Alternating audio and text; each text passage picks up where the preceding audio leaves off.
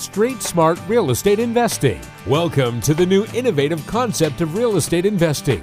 No more expensive courses. No more high priced mentors taking your money and leaving you without ongoing support. Become a full time seasoned real estate investor by participating with our already successful team members. Now is the time to stop talking about real estate investing and start doing. Take action. Just ask and we will help you.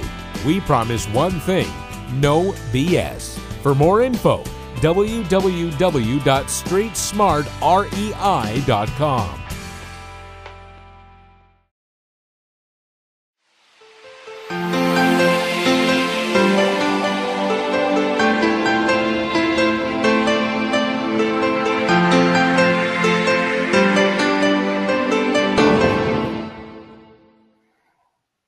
Okay, today is October, which October is today? 20th? Yes, 20th. Uh, hello everybody, my name is Jarek Bocholt and uh, I'm the guy who trying to run the show for Canada Real Estate Investors Club and I guess we are doing decent job.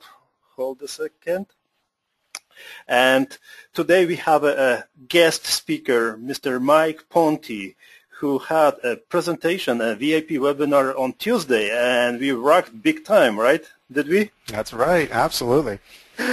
So, what kind of questions did you enjoy those questions, or? yeah, you... actually, they were quite good. They uh, they're challenged even a little bit of myself and stuff. But uh, like I said, it's it's always great to talk to other investors that are. Uh, that are wanting to be successful and, and sharing stories. So, you know, highly recommend uh, other people to come out and attend uh, the VIP section for sure. So it was good.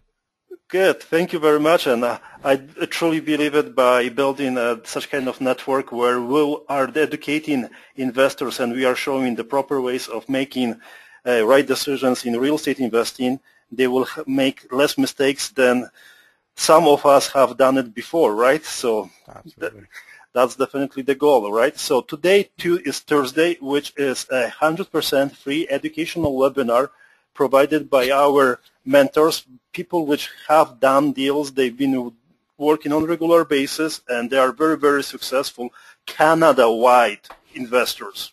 So you're learning, and you are getting information from the best in the best of the best by the best. so, Mr. Mike, would you mind just telling what we are going to take, take a, you know, talk about and some short overview about yourself, and then we go to the presentation, right? Sure, absolutely. Well, I'll, I'll, maybe talk a little bit myself here in a few seconds just as an introduction, but um, part of something that I, I feel is really extremely dear to my heart and uh, is something that is really underutilized is the, the process of due diligence. And it is part of trying to find the perfect real estate investment property and finding the most perfect investment area. Um, so what I'm going to be highlighting today is something that really can work anywhere around the world. So for people that are wanting to get started in investing in real estate and they've read the books, they've taken the training programs, they've done all of this, the next question that they always seem to ask themselves is, where do I park my money? Where do I start to invest? Um, so what I'm going to be kind of sharing today is things that you can do to protect yourself, some of the research and some of the things that are really extremely important, which is called due diligence. And you'll hear this quite regularly with real estate, but a lot of people just don't understand really what it is. So I'm hoping to uh, share a lot of my experience, some of the things that our company does in regards to doing our due diligence, and I'm hoping that you guys would take advantage and, and wanting to do this on your own when you go and buy your first or even hundredth property. And again, this literally does work anywhere around the world. So I guess we're going to let you talk about that, all right? So Sounds good. just just overview. If you have any questions, please raise your hand or type the question in the question or chat, and uh, we will find the place uh, and time for you to, to have those questions answered. Simple. Please go ahead. Yep. Okay, great. Well, I've kind of introduced a little bit about the topic itself, and and um, again to reiterate about what uh, was saying is, you know, I really like to keep this as open as I possibly can. I know over a webinar it can be a little bit difficult, but if you've got questions throughout the presentation, please don't hesitate to interrupt and, and, and share it because I would imagine a lot of other people may be asking the same type of questions as well. So right off the bat, um, what I'd like to do is just kind of give you a little bit of an introduction about our company and what we do. And let me just get this here. Excuse me. Having a little bit of technical difficulty here. Ooh. There we go. Okay, so a little bit about us and who I am. Obviously, my name is Mike Ponte. Um, I started investing in real estate uh, roughly around uh, 2003. I'm located in Langley, British Columbia. Uh, we've actually had some nice weather. It doesn't always rain here, but it's been quite nice. Uh, but you know, started investing in real estate roughly around 2003, and, and probably not much different than a lot of other investors out there. Uh, you know, just started with the basic uh, townhouse, just kind of get myself started. Uh, didn't really have any idea of what I was doing when I first bought my first property. Uh, probably like most people, you did a lot of reading, uh, maybe took in a course or two, but at the end of the day, you're kind of going in a little bit blind, and, and I have to admit I was kind of doing the same thing. Uh, but when I first kind of got started, that's where a lot of my education really, really began, was just going out there, learning the business and by actually involving myself in a property, that's where a lot of the education truly came into play. Um, after a few years, we started buying several properties and we were probably owning about 8 to 10 properties around this time and uh, we founded a company called Prosperity Real Estate Investment. Some of you may have heard of the company, some of you may not have. Uh, we founded the company roughly around 2006. Uh, it, you know, obviously still was a really small company, but at that time it made sense to kind of incorporate and, and really what we did find at that time was the power real estate was able to provide. With the generation of cash flow that was being produced, uh, we just saw this as a huge opportunity for us to continue growing this business and even more importantly seeing some ways to kind of improve our lifestyle. Um, in 2007, shortly about a year after, I actually quit my job and, and became a full-time real estate investor in, in 2007. Um, and really it's been absolutely life-changing for me. Um, for me, it's given me the opportunity to do something that I absolutely love, uh, spend a lot more time with my family, and uh, it's just been an absolute joy and a treat. Um, the company right now, we currently hold and manage over roughly $18 million worth of investment real estate, and it's a kind of a mixed bag of residential and multifamily. Uh, we own a lot of property in Western Canada, specifically in the Alberta marketplace, which we are going to be talking a little bit about today. Um, right now, as an average, we're kind of buying roughly around two properties per month, and that's kind of where our company's focus is. Now, I'm not here to kind of or talk about it or you know what real estate can do for you and, and really the purpose of why I'm here to kind of share my knowledge is I want you guys to all become successful if this is a venture that you are wanting to get yourselves involved in as well. So anyway, that's a little bit about myself, a little bit about the company, and like I said, you know, before you kind of listen to what I have to what I have to say about real estate, I'm just kind of really sharing what who we are. So the information that I am teaching you is based on information that I have learned over the last several years of doing this. Okay. So again, to kind of go back to the topic, we are going to be highlighting a little bit about. Excuse me, I'm just having a little technical difficulty here. We are talking about finding your perfect real estate investment. So it is really about due diligence 101. So with the due diligence 101, the one thing I tend to get a lot of questions about, and the first question a lot of people that are just getting started investing in real estate uh, uh, ask themselves is, where's the next best or where is the best place to invest your money? You know, you've committed, you're, you're ready to go, you're anxious, you're excited, but the problem is you just don't necessarily know where to invest. So you start to talk to people and, you know, They'll tell you all these different places that they're investing in, and you really have no idea if it's a great place or not. What the place that you believe is is a wonderful area, you think it's just an absolute dream, another person may think it is an absolute nightmare. So what tends to happen for a lot of investors, they just really have no idea where to put their money and how to approach it. So what tends to happen as well is they just kind of sit back and do nothing, and they get extremely fearful about going down this road. So what I'm trying to do today is to kind of share with you not to be fearful, just spend some time to do some research. When you are considering looking at real estate, I encourage you not to just look in your backyard because that's all you know. I want all of investors to take a look at it from more of a global perspective.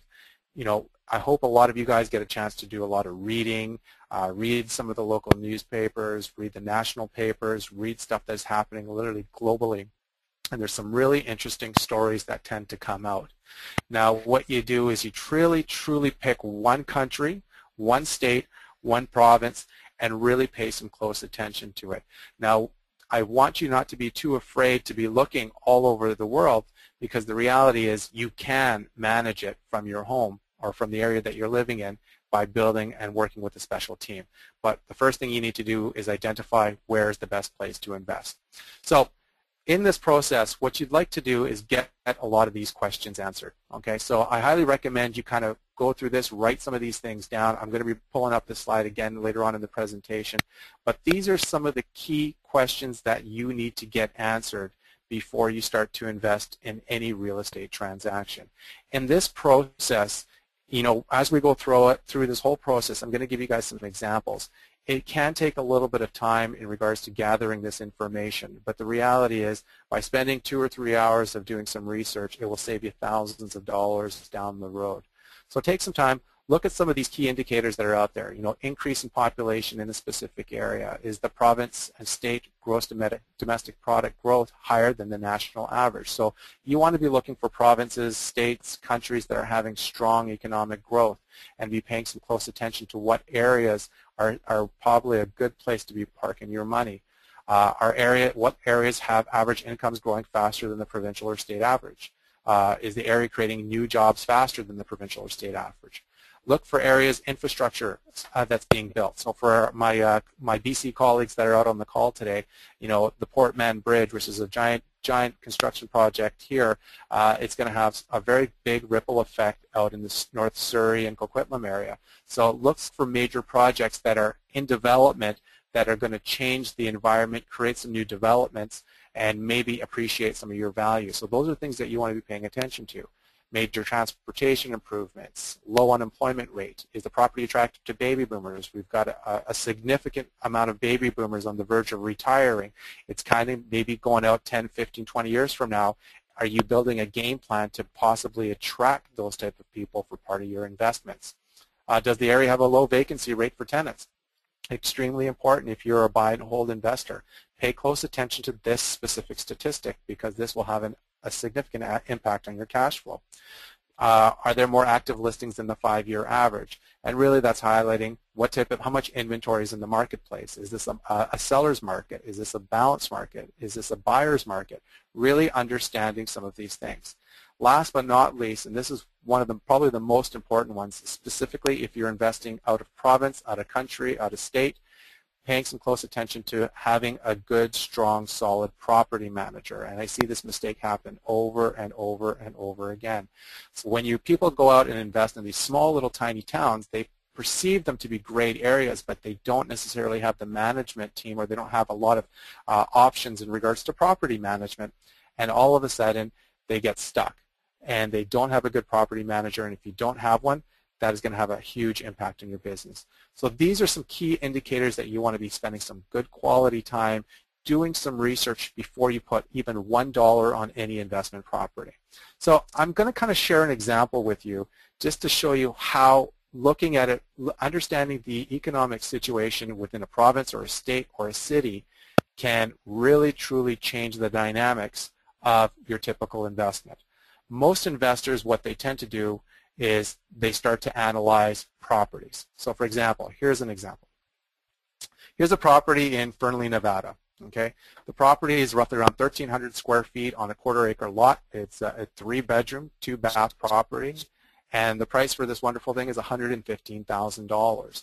Now, in BC, that same property, we're probably looking in the area of 420 to 450,000 dollars. So when you're actually comparing specifically this property to your own home, you, it's a fantastic deal. And a lot of people perceive it that exact way as they say it's much cheaper than what I can buy it here, so that's a good deal. And that's what a lot of people tend to think. Now the rent for this property is about $850 per month. So I want you to ask yourself, and really, and, and I and I challenge you, write it down. Is this a good investment or a bad investment? Okay, so you're getting a price of $115,000, the rent for 850. I would assume, and I would hope that the question, the answer back to me would be, you'd probably need some more information, and that would be the right answer. So here's some further information about this property. Say all the expenses right now in this property is $275 a month. So your property taxes, your maintenance, your property management, everything, okay, is coming out to about $275 a month. Your mortgage payment on this thing is $400 a month, okay? So remember, your cash, your, the rent that you're generating was 875 previous, so you're seeing a cash flow of roughly $175 a month for a property that was worth 115. So again, ask yourself, who would you guys do this deal, yes or no? Is this a good investment or not? So when I hold my seminars, I tend to present this, this same property over to people just to send the message. And I ask the audience, and, and about 80 to 85% of them would tend to say, yes, this is a good investment. For $115,000, good rent, it's showing positive cash flow, I would invest in this property. And I would probably guess that about 80 to 85% of you would probably have said the same exact thing. But this is where mistakes tend to be made.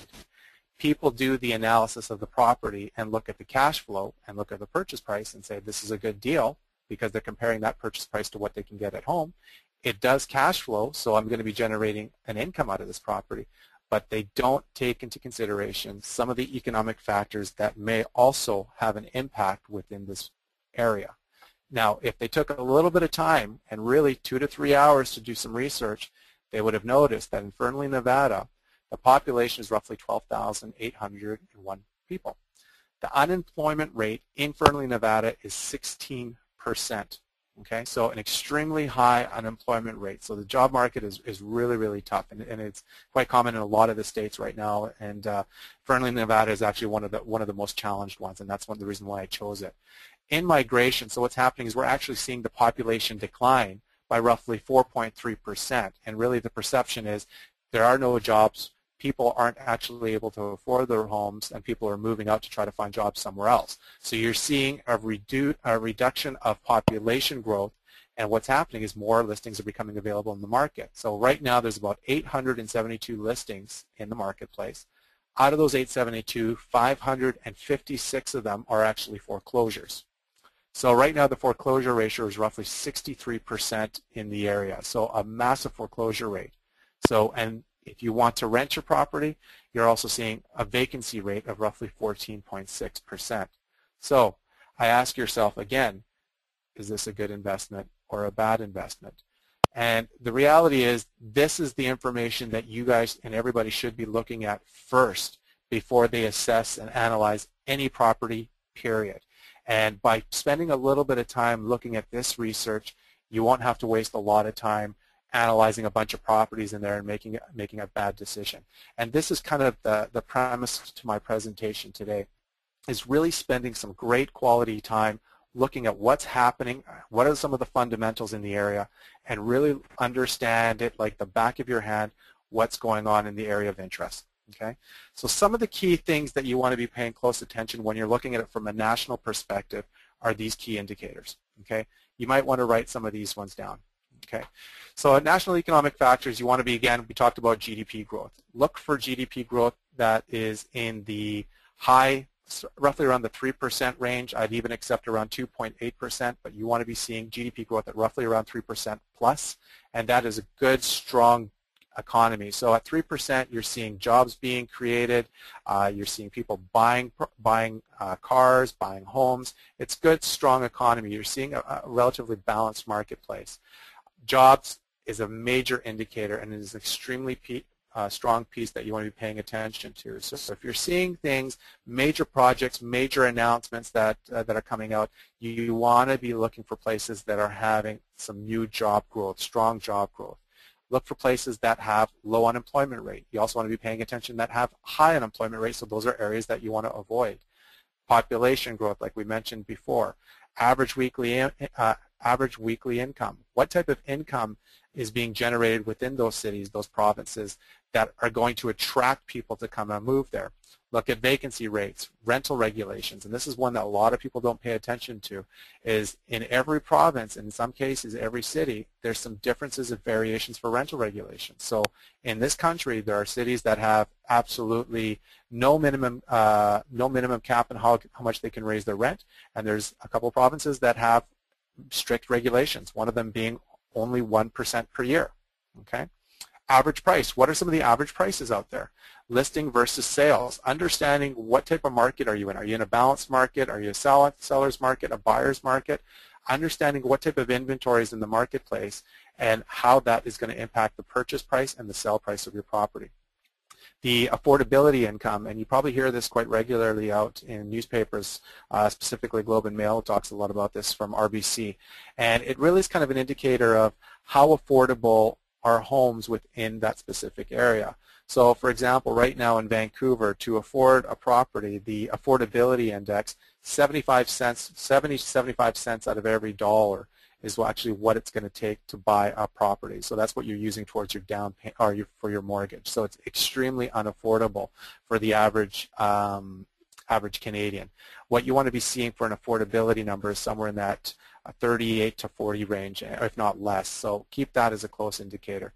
New home construction. If you see some increase or significant increase in new home construction, that tends to be an indicator that people are developing new properties because there's an anticipation of demand occurring. So people are planning on moving there. There's a good, strong economy. So developers just don't build so properties can sit they're building so properties can be sold right away. So if you see a big spike in new home construction, that is quite a, a, key indicator. So what I'd like to do today is just to kind of share some of the current statistics roughly in the Canadian marketplace. So I know a lot of people are investing in the States, but this is just an example of how you want to be paying close attention to some of these things that we're talking about and how we can really narrow down specific provinces and even cities of where to be paying some close attention to.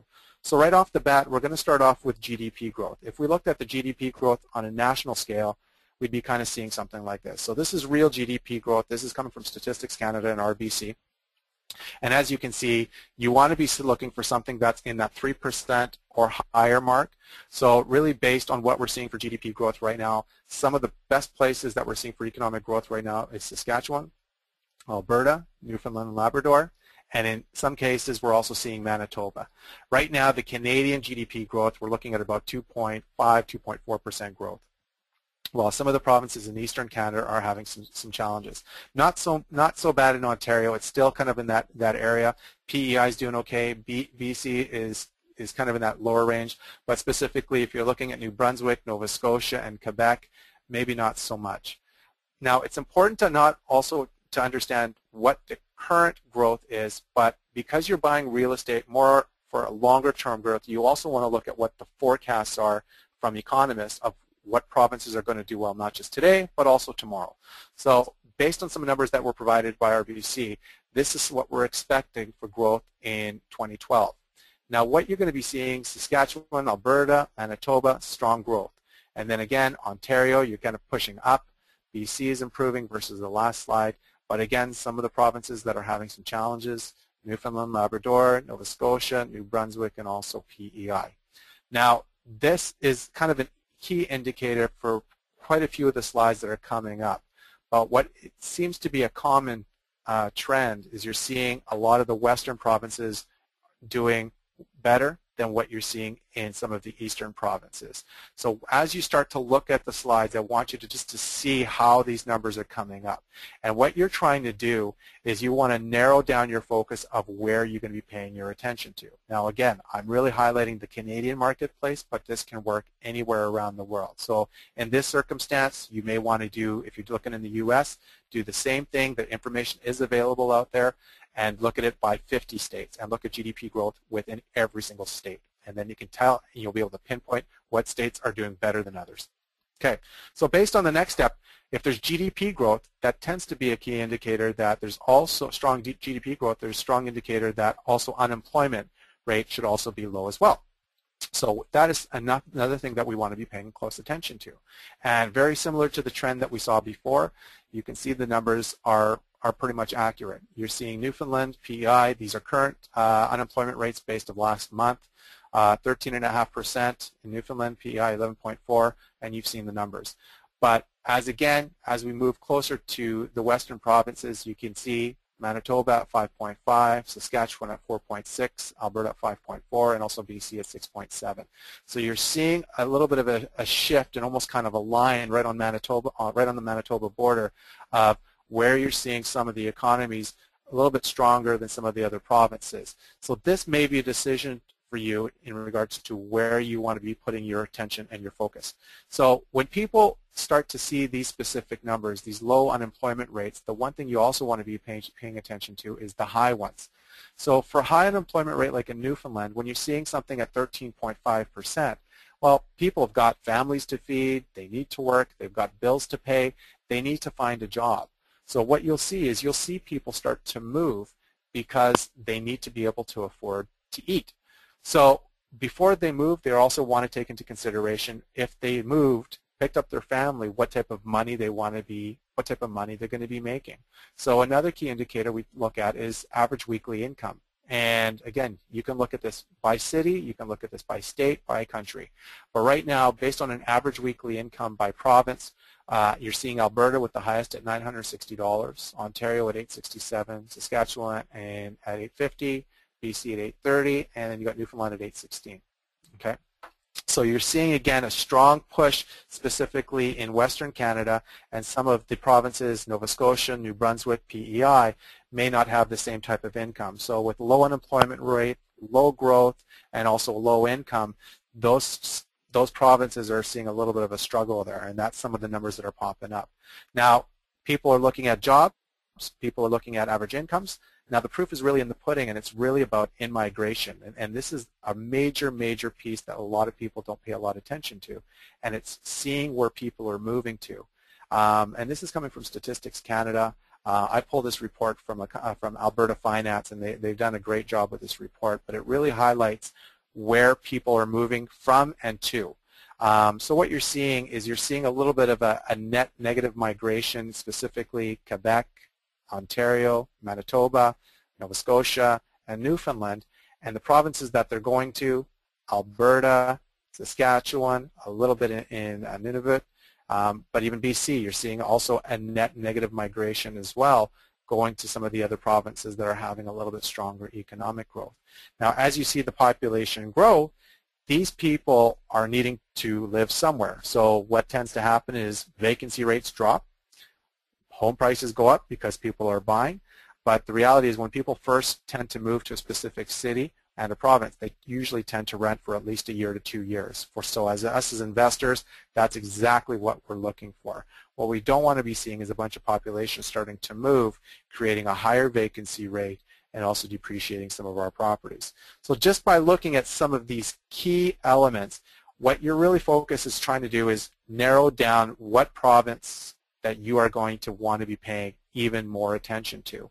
Now this is something that our company does quite regularly, usually about once a month, is we kind of run these numbers and then we put it into kind of a rating format. So, and I highly encourage you, there's nothing nothing high-tech about this. It's a simple Excel spreadsheet. You can do, do this on a, on a blank piece of paper. But what we usually do is we take the information, GDP forecast, unemployment rate, construction jobs, and pretty much everything that we are kind of highlighting in the previous slides. I didn't go through all of them or else we'd be here all night. And then I just rate them. So based on GDP forecast, which province showed me the highest or the best GDP forecast? That was Saskatchewan. Unemployment rate, that was also Saskatchewan. And then I would rate each province in its specific order.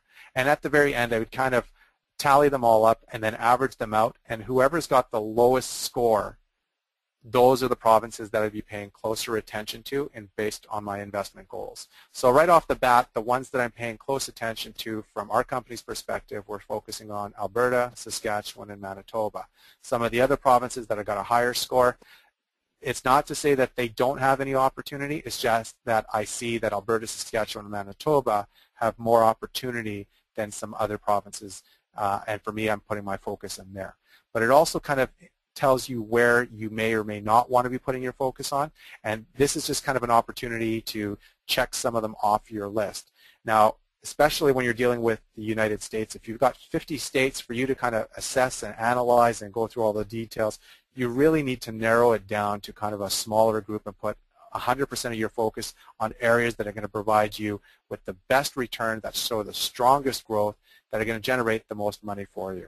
So this is a small little tool that I like to do every single month, and it is a really simple gauge in regards to where some are the stronger provinces that are going to show me growth, not just for today, but for tomorrow, and where I want to put some areas of focus. So anyway, I highly encourage you to kind of take the time to kind of do something like this to help provide you with some guidance and put some attention to it. So again, we're going to go back to a lot of these questions that we talked about before.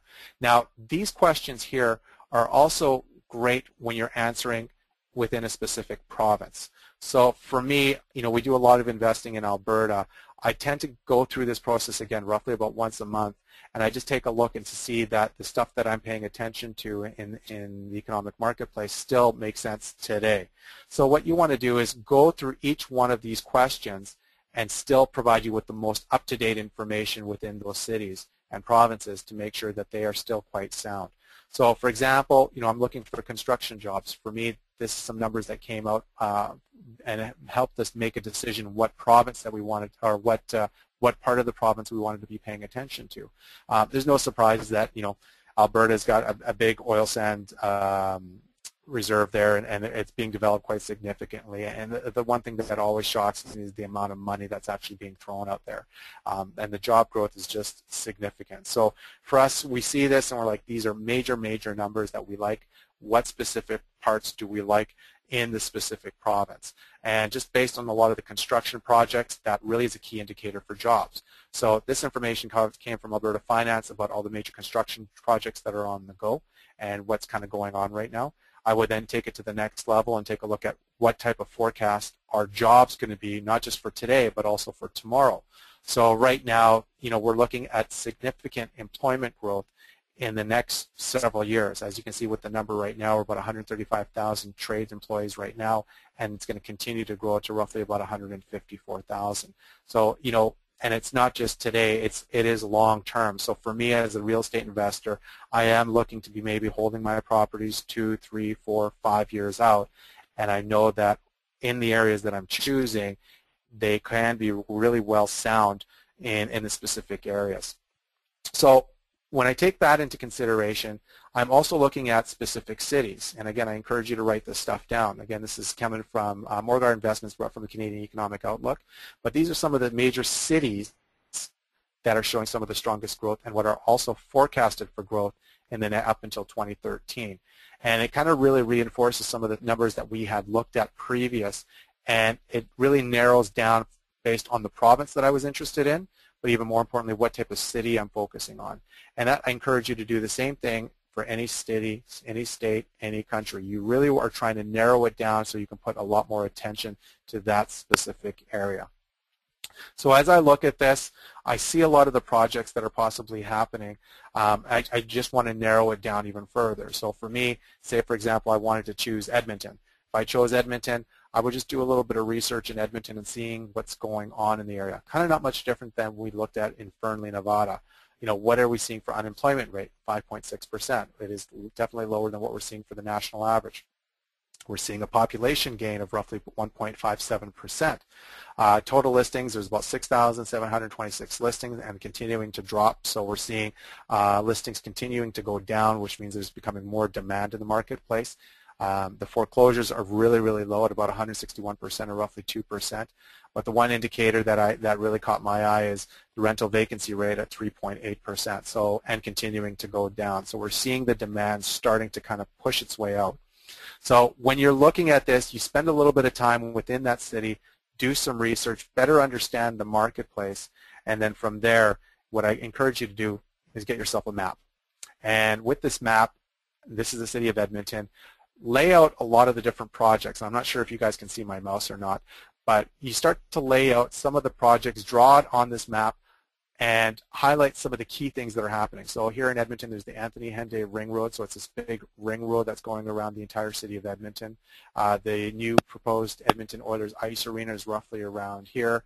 And there's some new light, light rail transit that's going around these vicinities. And what you're doing is you're kind of laying all these major projects out. And where you're seeing a lot of new infrastructure, a lot of new development, it starts to kind of punch out a little bit when you start to look at it from a map. And then you kind of start to say, listen, I want to get myself involved in this area because of all of these major things that are happening within this area, and it's going to help me uh, get increased values in my home. I could probably get a higher demand for my rental properties, not just for today, but also down the road. And if I'm planning on doing fix and flips, these would be great opportunity to start to buy within these vicinities. So what other area, what area you're focusing on, take yourself and do yourself a favor, get yourself a map. Even myself, I've got a huge map absolutely in front of me. It's about uh, three by three by uh, three in regard, no, sorry, about four by three, four feet by three feet. And I have pins and information written down it constantly. So to get this information and to find out where these projects are, you know, obviously Google is always your best friend. You can do a lot of research that way.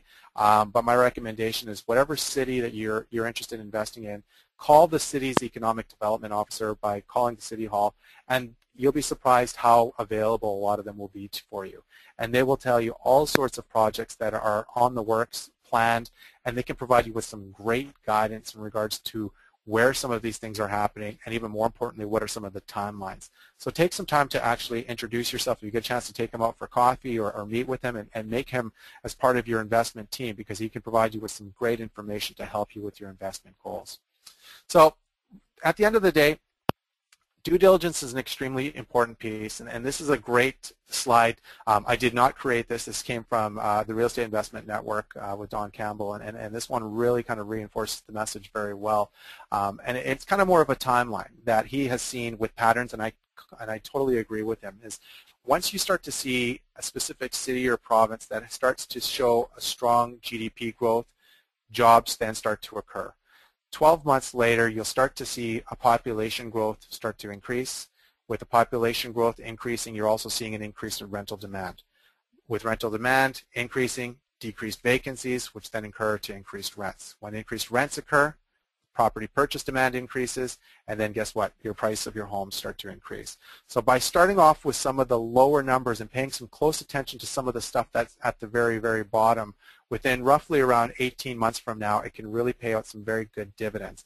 But it's extremely important to just look at doing your due diligence first, paying some close attention to where you are in the marketplace before you start to invest in your real estate property. Now, just to kind of do a quick overview, look at the big picture first. And I encourage you, don't just get stuck in looking at your backyard or your neighbor's backyard. Really, truly look at it from a national perspective. And don't be afraid to be looking at other provinces and countries. You know, from there, look nationally, and then eventually, once the numbers start to really present itself and start to jump off the page, you'll start be able to focus on some of the smaller cities and smaller towns. Study the province or the states that show positive signs of growth. If there's areas that are not showing strong signs of growth, really take your time to cross them out and put your attention and focus on the areas that are going to show the strongest signs of growth. Now again, to try to find really good deals in some of these other towns that may not be doing as well will be a lot more difficult for you versus finding places that are showing some strong growth. Studies, study towns that show positive growth, which equals infrastructure change plus jobs. Those are really opportunities. So look for projects, look for job growth. Those are really opportunities. Uh, lay out the projects on a very large map. It's a great tool. I highly encourage you to do it. And for the cost of a map of a couple bucks or printed on, on from your computer, you know, visualize where some of those opportunities are, lay them all out, write it on that, write it on that map, and then go out and take a look and see what's available out there for you last but not least there, know the, know the investment town better than your own home, and I can't encourage you enough. You really should know it literally like the back of your hand where all the projects are, so then you know it inside and out, because at the end of the day, if you're putting 50, 100, $200,000 into an investment, you better know what you're getting yourself involved with.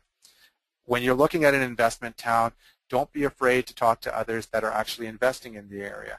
So focus with, if, you if you have a specific town that you're interested in, talk to other people that are investing in that area. You know, you've got a great forum with the Canadian Real Estate Investment Club. Uh, there's some great networking groups. It's amazing once you start to talk to other people that have been successful in that area, how much information they can provide you. Last but not least, don't be afraid to take action. Just go out there and do it. Once you've identified the right area, take the steps, do a gut check, and take action that's me, and that's kind of the end of my presentation. So if I can answer any questions, and, and again, I want to thank you guys all for taking the time to listen to this presentation, and hopefully you found it informative. So thanks again. Whoa, that was fast. Yeah, faster than I thought. Why don't you just leave it the information about the contacting you, so that will be perfect. Sure, absolutely, yeah. Okay, and is there any questions related to Mr. Michael's presentation? or everybody are speechless?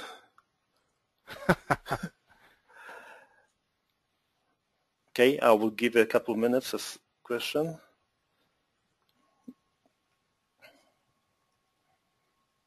Don't be afraid. Okay, I see. Okay, somebody raised a hand and then disappeared. Okay.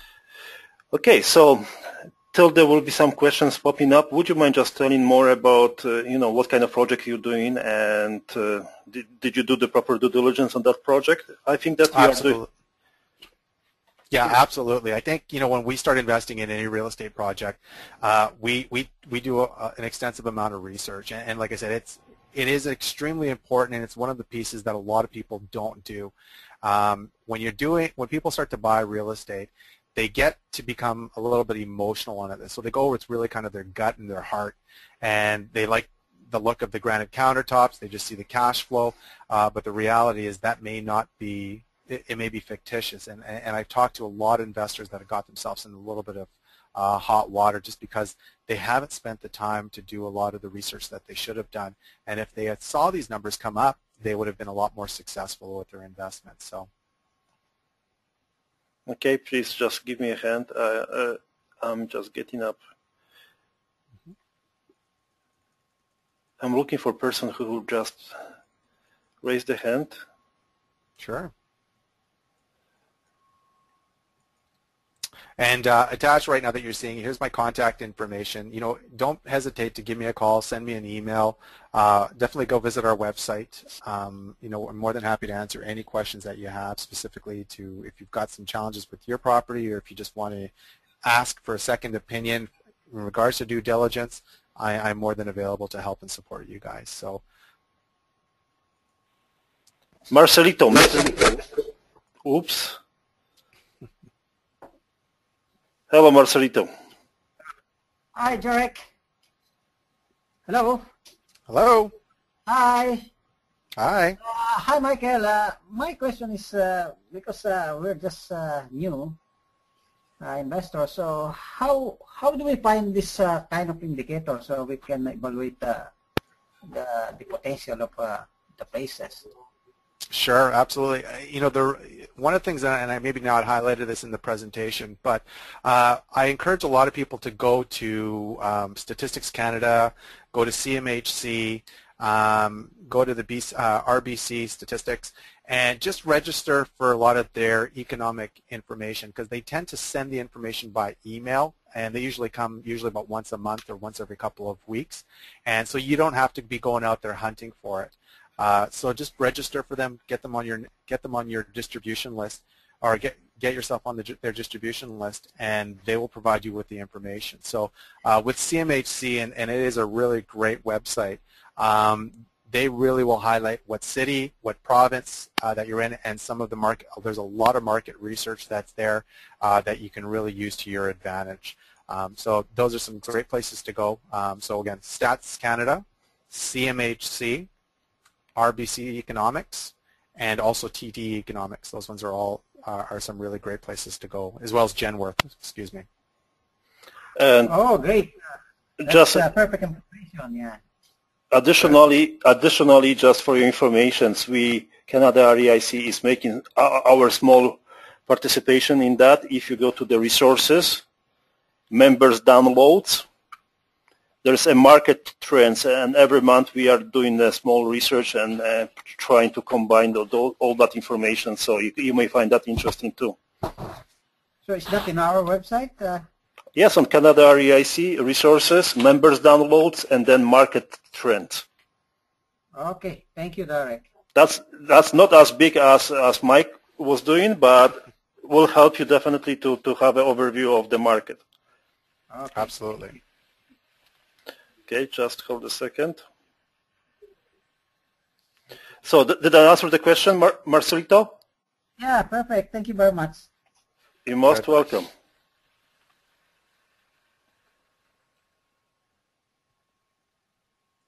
Okay, Mr. Samir. Hello, Samir. Hi, Eric. Hello. Um, the the guy before asked uh, my question, so that's why I put my hand down. No one was asking any questions, so I figured uh, I might as well ask, you know, where I can find this information. But uh, mm-hmm. people can read minds these days. Absolutely. Another place you guys might want to take a look at as well is, you know, the areas that you're also paying some attention to is, you know, get yourself registered with the local real estate boards as well. And, and really, they do provide some great information in regards to listings, how much property is available. In addition, it will also kind of highlight what, uh, you know, is it a balanced market? Is it a buyer's market? It just gives you an idea of where and what part of the market this the real estate market that you're in. Um, and then at least you know what you're kind of expecting. Is it going to be really competitive in regards to multiple offers or or it's going to be, you know, you can actually do some negotiations. So in, and, and other places, go to the go to the real estate boards and they can really provide some great insight as well. Actually, I do have a question now. Can I ask it? Of course. No. um, sure, go ahead. I noticed um, you guys buy two properties a month. Yep. And uh, I'm just curious, um, uh, the way you guys purchase it, is it, uh, you know, through uh, through putting some money down or just through creative uh, uh, real estate investing? Mm-hmm. We do kind of a, yeah, go ahead. And if so, like, you know, what's your favorite uh, strategy? Well, we do a lot of our purchases with joint venture money and RSP money. So we have uh, our company is, is really focused on joint venture partners. So we we bring partners. We, we first of all find the project that really kind of fits and, and that really makes the most economical sense with uh, with strong fundamentals like we're talking today, and um, and then from there we would we have partners pretty much lined up that are wanting to participate in some of our projects, and we let them choose which ones they want to participate or not. Uh, in addition, we have an RSP program, so for people that you know are not necessarily happy with the type of returns that they're getting, and want to want to use that uh, within our company to so we could use it for our for purchases of real estate. Uh, we have that as a program as well. So those are kind of the two strategies that we've been using for several years that has that has helped us and also our clients become successful in this game. So. And, and was it the same like when you started, or um, um, you know you changed gears now that you're much bigger? Um, yeah, for sure. Well, when I first got started, um, probably not much like not much different than a lot of people. Is you know I did own my own home. Uh, I had equity in my home, and I and I did it as a home equity line of credit, and uh, bought my first property uh, with my line of credit. And uh, you know at that time, you know it was wasn't doing very well. I probably was making negative, I think it's $45 a month cash flow when I first got started. So again, I, you know, when I first started looking at my deal, I was like, well, it's only 45 bucks. I, I get to own the home. It wasn't that big of an issue. Um, I've owned that property and still own it to this day, which is now generating pretty close to $1,000 a month positive cash flow and it's been great. So my line of credit that I've been that I had was the, the opportunity for me to buy. I think at that time was three or four properties um, and then from there, I did start doing joint venture partners, and, and you know I did talk about this in our last presentation with joint ventures. Is you know I started with friends and family first, and try to get them to participate in some of our projects at the very very beginning, and then from that point, uh, once I kind of used a lot of my resources, being my friends and family, uh, I started kind of going into bigger bigger uh, venues with other people as well, and, and that's kind of where we're at today. Um, one last question. Um, sure. You guys started in 2003, and um, you know that's when most of the appreciation took place. Two four, mm-hmm. two five, two six. Um, mm-hmm. So in 2007, obviously you're looking at all the indicators and stuff.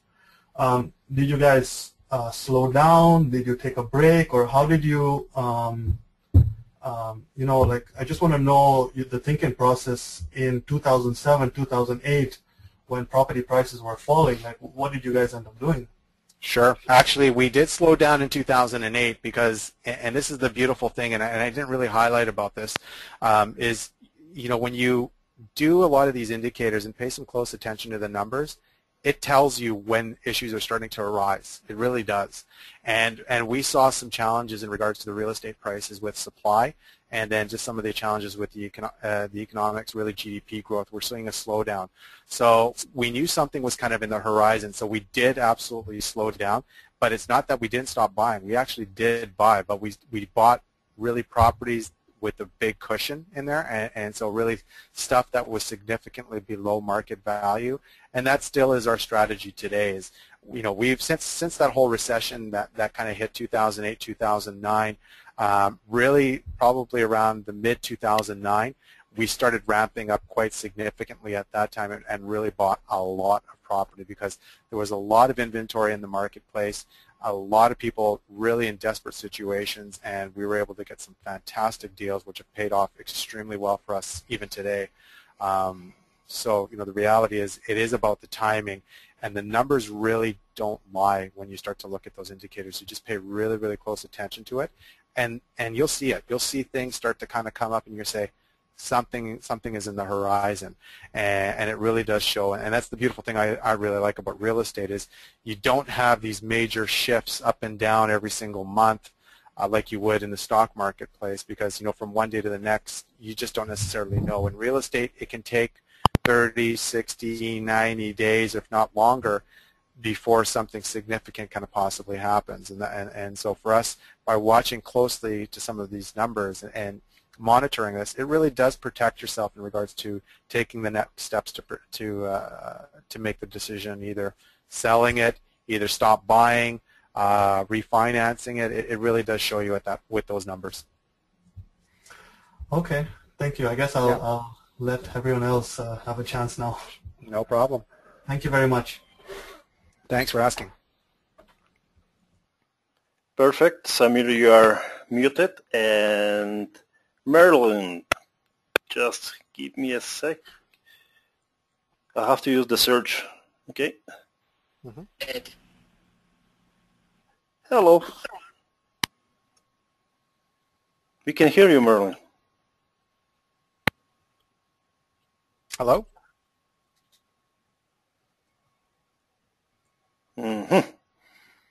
Okay. Hello? Okay, I'm going to mute it. And what are your thoughts, advice, purchasing vacation properties in the States? And additional due diligence that you recommend? That's Merlin.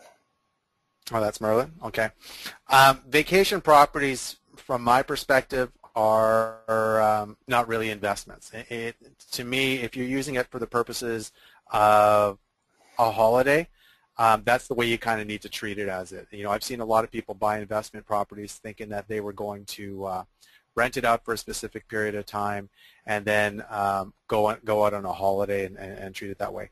Vacation properties tend to have a lot more vacancies than than anything else, and and and really, if you're looking at it for the perf sheer purposes of just having it as a holiday, um, and you're planning on holding it long term, just pick an area that you're obviously going to really, really enjoy. Your due diligence still needs to be there, and I would still recommend that you would do it. And the reason for that is if you're seeing a significant supply of inventory in the marketplace, you may be anticipating that prices are going to continue to go down, and I'm talking specifically down in the States, and, and I'm not sure if you're looking at Phoenix. Did they mention Arizona or Phoenix? No. Eric? No? no. Okay but you know, pay close attention to seeing what type of inventory is there. Um, you're seeing a lot of these great holiday properties down there specifically um, that are really, really cheap, really good deals from from the eyes. Um, but the problem is there's a lot of lot of challenges that are still happening down there that you need to be really cognizant of, and you may want to hold out for another six to eight months to even a year before you take advantage of that. But if it is for the purposes of a holiday property and you're planning on holding it for the next 20 years, then go for it and buy it. But you got to really treat it as what it is, and that's a holiday property, not so much as an investment. Okay, I hope that answers the question. So Merlin, just type it in. Okay, and another lovely lady, she's sick today, so she cannot read it. Uh, okay. Kasia, what are the countries that you are investing in right now? besides Canada and U.S.? Uh, right now, my focus is is in Canada and the and the U.S. and and right now, I'm not even doing much in the U.S. right now. Uh, we are looking at a couple projects down in the states that we are really, really, we're very, very finicky down there. Uh, but those are the two two countries that we put a lot of attention to right now. Um, I'm kind of a big believer that if the fundamentals make sense in a specific area or one or two spots, you don't need to have properties literally all over the world uh, because the amount of due diligence that you need to be doing for each country, each province, and each state, it can be quite significant. If the numbers make sense within a specific area um, and it's showing some good, strong fundamentals, then you know put your money where, where you believe is the best opportunity. Uh, there are some other countries that are showing some, some strong, significant growth. Obviously, China's done exceptionally well as well. Um, but for us, we are we are pretty at, we're pretty we're comfortable with where we're at right now in states in the U.S. in Canada and the states right now. Okay, I hope that answered the question. So please just confirm it. And Mr. Serafin, I'm going to unmute you because he doesn't really know if he has a mic or not. Okay. Hello? Serafin? Looks like not. Okay. No mic. Perfect. I got the message. Okay. Hmm. What does Michael predict in the horizon for 2012? Uh, in Canada, I guess is the question. Back. Yes. Um, okay, in Canada.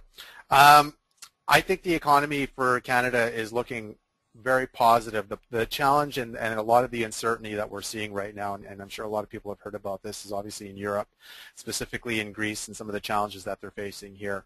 Uh, you know, Canada as a whole has done, uh, is, is, actually quite strong, but the problem is with all of our, um, you know, with our trading partners being in Europe and even down in the States, they are not doing so well. So 2012, my opinion is really dependent on what's going to happen over in Europe, and, and it could be negative. I don't think it's going to be a significant impact to Canada, but I think there would be if, if things do go south down in Europe. Uh, but the reality is I think we're going to be in, in a period that we're not going to see a significant growth based on a national number, but I think specific provinces will do a little bit better than others, and, and, personally, I still believe Alberta and Saskatchewan are going to do still quite well, uh, just because of the resource because of their resources. Um, so the reality is, I think 2012 is going to be not much different than what we're seeing in 2011. Um, initially, my forecast is that we were going to see a lot of growth in this last quarter of of, of 2011, uh, but I think that's all changed now with everything that's going on. So. Uh, my gut feel is that we're probably not going to be seeing a lot of growth until from a national perspective until 2013, and, and, and even that, it's going to be slow. Okay, and Marcelito.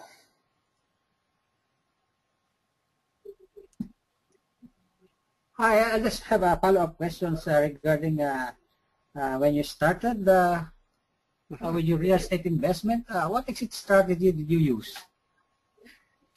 What strategy did I use? I, I used uh, buy and hold. So, uh, and that still is my strategy today for, for most of my properties. So, you know, our, our game plan in a lot of our, our transactions is, um, you know, as long as we're buying in strong fundamental areas, you know, we're looking at kind of treating our properties like, like piggy banks in a lot of ways. Uh, we buy properties that are, are below market value, period, and, and we buy properties that are kind of in distress. So uh, tax issues, divorce, foreclosures, bankruptcies, all that kind of stuff like that. Um, and we're really looking to try to get really good deals. A lot of our properties are not listed on MLS or CLX whatsoever. Um, so these are kind of private deals that we've worked very closely with our our realtors on to uh, to try to source out these properties. And then by doing so, um, you know, we, we just look for them as uh, as little piggy banks. We we hope that we can improve the building, um, appreciate the value of the property, and then from there uh, either refinance it or pull the line of credit to reinvest the property or reinvest the uh, reinvest the, the equity into new projects. Or secondly, we take that money and, and pay out our joint venture partners whole, and they're in they're into the deal for, for zero cash. So yeah. that's kind of our game plan. Okay, thank you. Yeah, no problem. Okay, and Marcelito. Okay, hopefully uh, I didn't ask anybody if that fulfilled your expectations, and I think that uh, all the answers were very, very up to the point. So looks like there's no further questions, so we will give you uh, guys 15 and 30 seconds time frame. Oh, sorry, not even. yes, Samir. One more question. Um, you were saying that uh, you buy them um, under market value. Uh, mm-hmm. Can I ask, um, like, what is what is your range uh, to buy under market value? Like, um, you know, what makes you comfortable? Yeah, I kind of like to see the number between 18 to 20 percent as kind of our benchmark, eh, and that's kind of our target range. Okay. So, you know, now that's not to say I do go, I don't go a little bit lower if the opportunity is there. So, like for example, if we had an apartment building which was under rented, so, um, you know, if I if I was able to raise the rents on the property, that would appreciate the value of it. Um, and I'm only making immediate equity of let's say around 15 percent uh, I would definitely take that on if the building makes makes sense and there's not a lot of work that needs to be done with it, and it's uh, and it really you know some small little lipstick and rouge in regards to improving the building, and then being able to raise some of the rents, which would appreciate it faster. So, um, you know, if I need to do a little bit of work to get to get to the number that we're looking at, as long as the building makes sense, but we, we try to aim for somewhere in that area, area between 18 to 20 percent range. Uh, but you know, anything kind of less than that, we'll take a small look at it. If, if it if it's a good property, good building, then then then we'll take a we'll take another look at it. But and again, this is kind of really important. Is once once you start to build your investment strategy, you know it, it's building part of your investment team. And and, and the one thing I I, I have a lot of re appreciation for is uh, my realtors that I use. They know exactly what I'm looking for. So when they usually present me with a deal, they they it tends to more often than not uh, provide me with the criteria that that our company is looking for. And uh, so then we would react to it re relatively soon. And, and, then even when other realtors are talking to my agents, uh, they'll tell them point blank and say, you know, to make it work for, for myself and our company, it has to meet these specific criteria. If they don't, you know, I'm probably not even going to forward it over to Mike or, or Prosperity. So. Uh, one more question, actually. Um, Go ahead you initially started uh, with um, just residential, and then obviously at some point you moved into multifamily, right? Mm-hmm. Yep. Um, I still I still buy residential as well, just so you know. Okay. Um, yeah, I do. My, yep. Um, my my question is, um, I I'm definitely curious about multifamily and commercial, um, but it's it's a complete different ballgame, and, and I'm just curious how you went about it. Um, did you get some education or, um, you know, did you work with a team? How did you go about that? It's kind of a blend of both, actually. Um, for me, it was, you know, did a little bit of reading, a little bit of research, um, and I did get some training as well. Um, just some courses that, in regards that, were really focused on the commercial real estate side of things, and uh, you know, it just kind of really opened my eyes to some of the things that, you know, there it is. It's a completely different ball game when you're dealing with commercial versus residential. And you know, the more reading, uh, the more people you talk to, the better it is going to be for you. And, and I think the best best strategy and the best thing that really helped me the most was just getting a mentor or getting an individual that's actually done it once before and was able to kind of hold my hand through the process on our on our deal. And and I'm a big believer that when you are just getting started in real estate, to take a small step first and not to, to go all in into some big monstrous deal because the cost of learning from those mistakes can be significant. And, and if you're just getting yourself started, get your feet wet with just a relatively smaller property, um, and then this way you can learn from your experiences, and uh, and then from there take the next level to to multifamily or some other bigger projects. Um, but if you haven't really bought a residential property or a smaller property to get started with, I'd probably discourage you to go into something bigger than like a like bigger than a fourplex or sixplex or something of that nature. Uh, start small. Make sure you have your team in place first, um, and then once that's been established, uh, you know, talk to people. You know, don't even hesitate to send me a quick email, and I'll be more than happy to, to answer any questions that you have about uh, uh, multifamily and, and, and taking on some steps and things like that. So I hope that answers your question.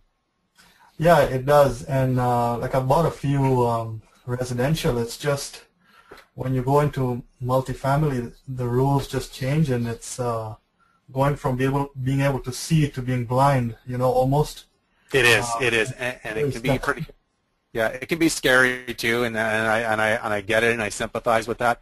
Um, but I think once once you've done your first transaction in multifamily, it's just as comfortable as if you went to do residential, and and kind of go take yourself back to your very first deal that you ever did. Um, and, and I know for me, I was absolutely shaking when I signed that mortgage document, absolutely scared to death, um, and hoping that I knew what I was doing, but in, in a lot of ways I didn't. Um, but I have to really say when I bought my very first multifamily property, I kind of felt a little bit of the same way. But I have to say that thanks to the experience that I learned from my uh, residential stuff and, and, building and establishing my team, it really helped me uh, through the first project, and, and it worked out really well. So, and, and the same thing would probably apply even for your multifamily is, you know, don't go for the 40plex or the 30plex right off the bat. You know, maybe start off with something a little bit smaller just to get yourself a little bit grounded because it is a completely different game. Um, and then by there you learn from your experiences and your knowledge. But uh, in in the multifamily side, try to connect with other people, talk to other people, you know, definitely get yourself involved in the forum, um, and, uh, you know, don't hesitate to even shoot me off a quick, e quick, quick note, and uh, I'll be more than happy to answer any questions for you. So, so in terms of the transition, um, like um, commercial is above five, and then below five is is uh, residential or something like that. Um, are you referring to maybe doing like a fourplex um, or a a triplex before going into, uh, you know, an eight-unit um, uh, commercial building. Is that what you mean? No, uh, not necessarily. 40 is out of reach. Yeah, I would. yeah, it's uh, it's out of reach for a lot of people. But it, you know, start with maybe like a five or six plex, like because really in the fourplex side of things, you're still kind of dealing with the residential side of the the terms and conditions in regards to inspections and, all that kind of stuff, right? But once you get over that threshold of four, um, that's when you start to play the commercial game, which is a completely different animal where you're calculating cap rates, environmental, the financing is completely different as well, um, but maybe starting off with something a little bit smaller. But again, the numbers still have to make sense. The due diligence still needs to make sense. Uh, but you know, just to kind of get yourself started, you know, start off with a maybe smaller building, and and when, really when I say small, six to eight, somewhere in that area, that would probably be a, a relatively decent one to start it off with. Okay, thank you once again. You're very welcome. Okay, let's just let me let me mute it.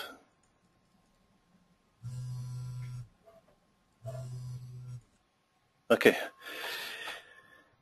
Any further questions, guys? So we have uh, 15 seconds, right? Or have at 30 seconds. so, sure. um, Michael, to, to wrap it up. Oh, okay. Sorry. Another question? I, I have promised that we will answer all the questions, so. Yeah, take your time. No problem. Like I said, I'm here for you guys. So. Aldrich. Hello, guys. This is Aldrich. Uh, hello, Michael. Um, Hi, uh, Aldrich. How are you? I'm really well. Thank you very much. Uh, that was that was actually really good what you said because that was one of my questions. Uh, you mentioned that you would be open to kind of go over a deal. Um, let's say looking at like multi-unit buildings. I feel that I have plenty of uh, plenty of those residential one, and I'm kind of feeling that I would like to move kind of on to something bigger. Uh, do you hmm. provide any kind of like uh, mentorship? Uh, like, are you open to that, or? Yeah, I am. Where Where are you based? Calgary. You're in Calgary, yeah. One of the things we we do a training program. Um, I'm actually starting it next Tuesday, but it's not commercial. It's focused on um, kind of more the basics 101 on real estate investing. So it is really highly focused on the residential side.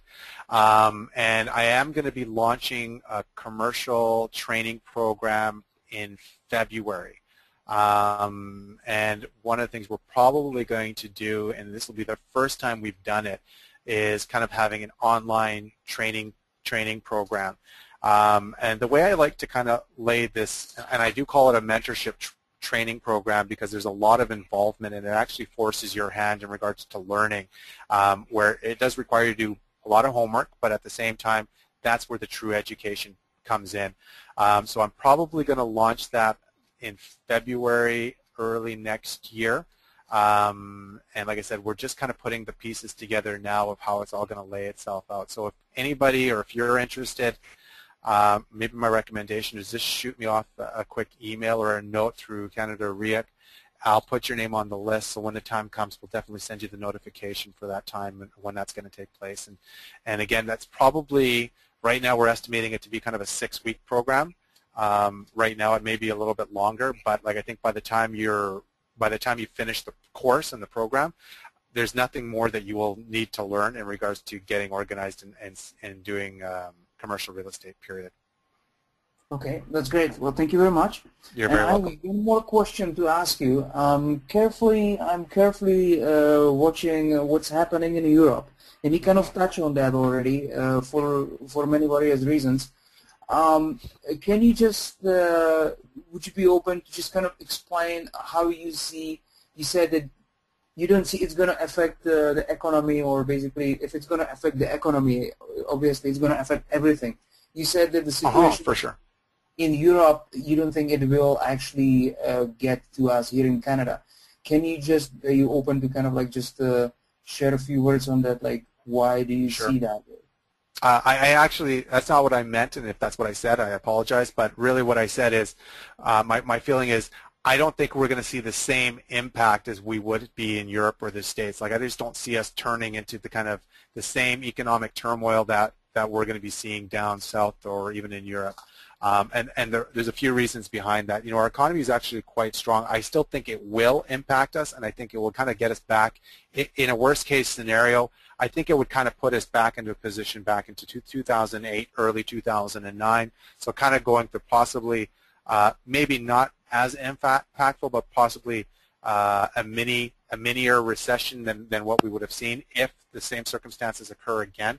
Uh, but I think our biggest strength and what we're seeing right now is, you know, we're, we're, we're doing a lot of exporting into different marketplaces, specifically for some of the stronger economies like in uh, China and in India, and it's because of a lot of the re uh, resources that we, we have with uh, uranium, uranium, potash, and also with oil and natural gas. So I think those things are going to help kind of stabilize it, but I don't think that's going, if the worst of Europe actually does occur, I believe we will be impacted.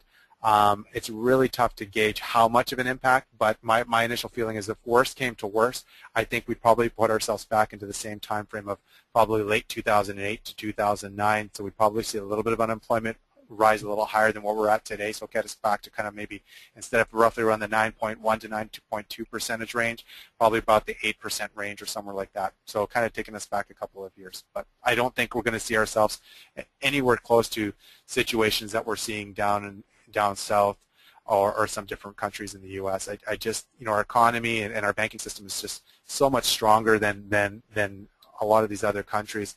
And I think the one thing that, you know, we should all take pride in is uh, we've, you know, the government has actually done a pretty good job to try to diversify themselves uh, to other countries and stronger economies like, like China uh, to try to offset a lot of the challenges that are facing down south as well. So that's my feel. Got it. Okay, thank you very much. You're very welcome. Aldrich, you are muted.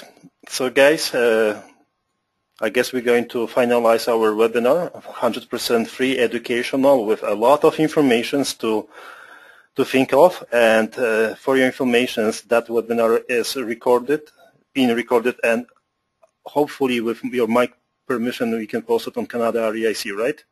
Absolutely, yeah. Perfect, that's no problem. So we'll be in the resources, uh, educational videos section, and will be available more likely within 24, 48 hours. Uh, we got into the system, we put, put a lot of videos there, so come and join it. And do you have any final suggestion, thoughts, Mike? Not really. Like I said, I think at the end of the day, you know, um, take the time. It is a really important topic, and I think the biggest challenge that I see with people is, um, you know, they don't tend to do it. And I encourage you, just for the exercise, for people that are just getting started in this game, take some time to do some due diligence, and, and, and this is a great way to learn um, specific marketplaces. You guys all can do it. It's it's a really it just takes a little bit of time. Um, just kind of maybe a little bit of a plug as well for myself. You know, um, please join us on our on our Facebook page, our Twitter page. Um, and also follow us on our website. Uh, right now, we're holding a little contest on our on our Facebook page. Uh, you get a free trip to Whistler and and uh, and a dinner for some people in Calgary. I'm not paying for the flights, but I would love to have you guys like us on our on our on our Facebook page. Anyway, and uh, anyway, if I could be of any assistance whatsoever, please don't hesitate to, to shoot a note out to us, and, and we'll be more than happy to answer any questions even after the seminar, okay? So thanks, guys.